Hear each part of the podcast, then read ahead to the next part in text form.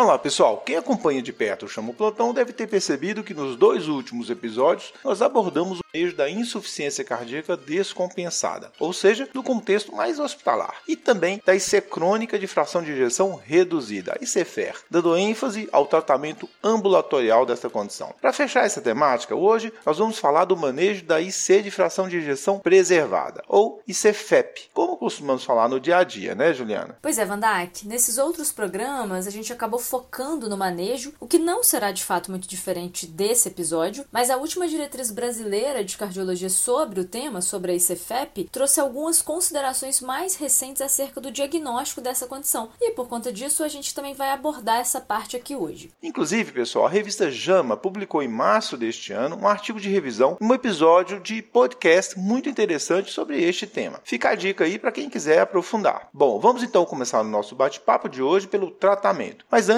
só para deixar claro na saída, a insuficiência cardíaca de fração de ejeção preservada é definida pela presença de fração de ejeção maior ou igual a 50%, isso no começo do diagnóstico, ou seja, no momento em que o diagnóstico é feito. Importante, Van Dijk, você realmente frisar isso, porque muitos pacientes com insuficiência cardíaca de fração de ejeção reduzida, ou seja, quando abaixo de 40%, após o início do tratamento, podem sim apresentar uma elevação da fração de ejeção para valores acima de 50%, o que não autoriza a retirada ou mesmo redução desses medicamentos. Ao contrário, a ideia aqui é a de que a fração de ejeção de fato melhorou, mas foi exatamente por conta do tratamento, o que, portanto, justifica a sua manutenção sob o risco, inclusive, de piora clínica caso essas medicações sejam suspensas. Exato, Juliana. Por conta disso, a nomenclatura atual para esse grupo de pacientes que apresentam elevação da fração de injeção com tratamento da IC é de ser de fração de injeção melhorada, em detrimento do termo anterior, que era de recuperada. Exatamente para reforçar a necessidade de mantermos as medicações iniciais. Ou seja, a gente não muda a caracterização, a classificação do paciente. Continua sendo IC-FER. Isso, Van Dijk. Bom, Agora sim, falando sobre o tratamento da ICFEP. Quais medicações escolher? Então, Juliano, diferentemente da fração de injeção reduzida, cujas evidências são bem mais robustas acerca da redução de morbimortalidade com diferentes classes de medicamentos, aqui na ICFEP as conclusões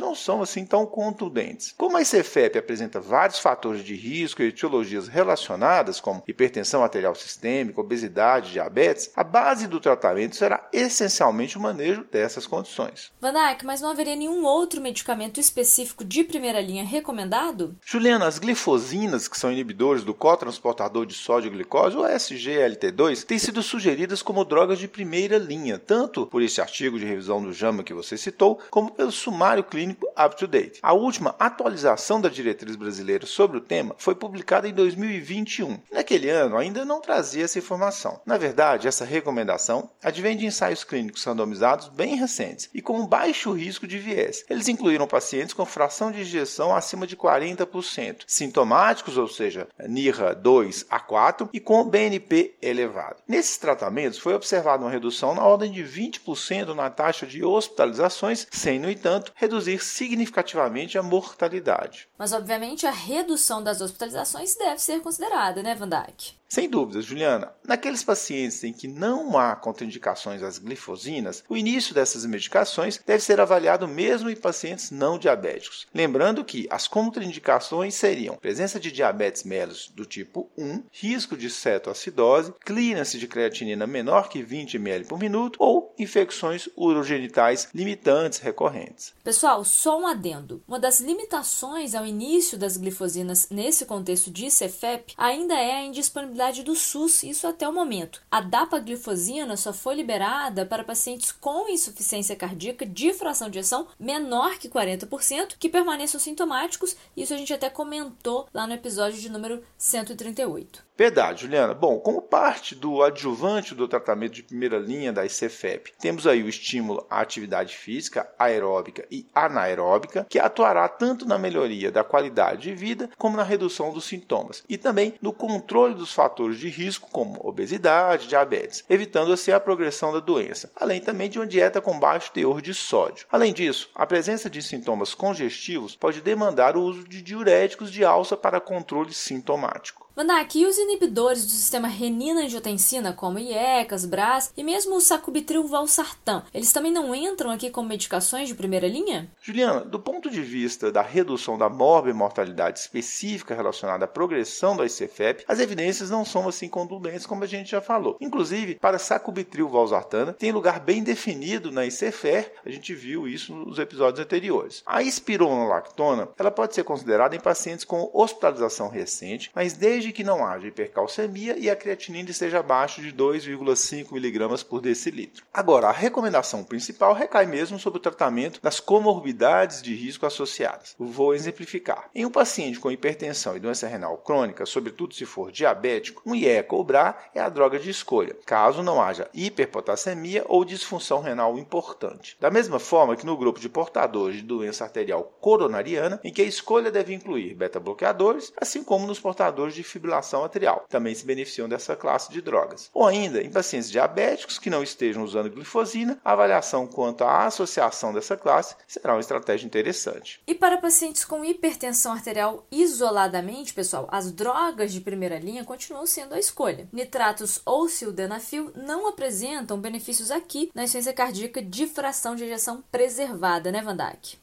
Exato, Juliana. Esses vasodilatadores não melhoraram os sintomas, muito menos a tolerância ao exercício e, ao contrário, pode até piorar. Da mesma forma, a digoxina, que além de não reduzir a mortalidade, também não melhorou os sintomas. Bom, resumindo então o tratamento, as glifosinas são as medicações de primeira linha atualmente, já que se mostraram efetivas na redução dos sintomas e hospitalizações, mesmo em pacientes não diabéticos. De forma adjuvante, entram aí o estímulo à atividade física e emagrecimento. As demais terapias, elas devem ser direcionadas à morbidade de base de cada paciente. Vamos fechar agora então com algumas considerações acerca do diagnóstico da insuficiência cardíaca de fração de ejeção preservada.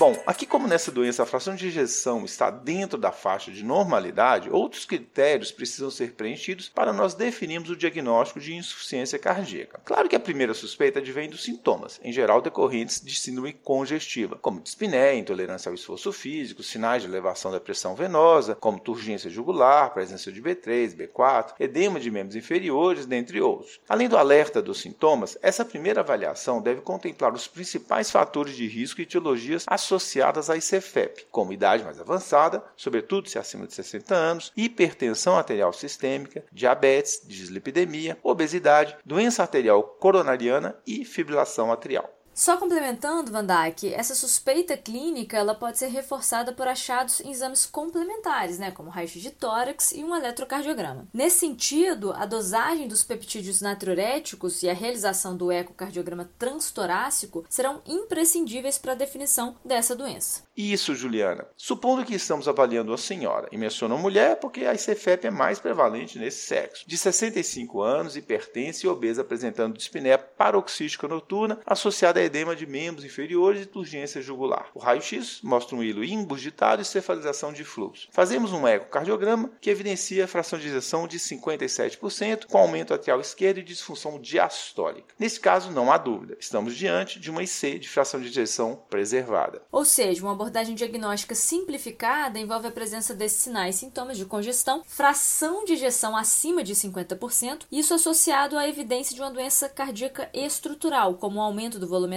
quando aí estiver acima de 40 ml por metro quadrado né, de superfície corporal, e ou uma evidência de altas pressões de enchimento ventricular, representado tanto pela elevação do BNP e ou uma disfunção diastólica, não é mesmo, Van?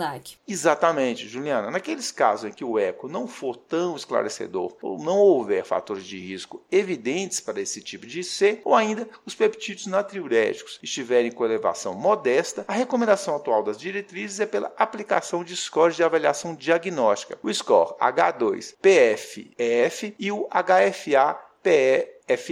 E o primeiro, o H2FPEF, é de mais fácil memorização, já que cada letra representa uma característica, sendo o primeiro H de hipertensão, e aí esses dois né, refere à atribuição de dois pontos, caso presente, F de fibrilação atrial, P de hipertensão pulmonar, quando a PSAP medida pelo eco estiver acima de 35 mm de mercúrio, E de elderly do inglês, quando a idade for acima de 60 anos, e F, o último F, né, de feeling, também do inglês, representando as altas pressões de enchimento, medida pela reação E' quando acima de 9. Já o outro score é mais amplo, pois inclui valores de score E, E' e abrange também os peptídeos natriuréticos. Alterações na relação E, E' são considerados um importante indicador ecocardiográfico do aumento de pressão de enchimento do ventrículo esquerdo, em geral traduzindo disfunção diastólica. Mas fiquem tranquilos que nós deixaremos esses scores no blog da Curem para facilitar a consulta de vocês. Por hoje é só, pessoal. Com roteiro e edição de Vandac Nobre e Juliana Vieira e produção de Bernardo Levindo, este foi mais um Corrida de Leito, o podcast da Curem Lab. Agradecemos e esperamos tê-lo conosco novamente em breve. Até a próxima semana.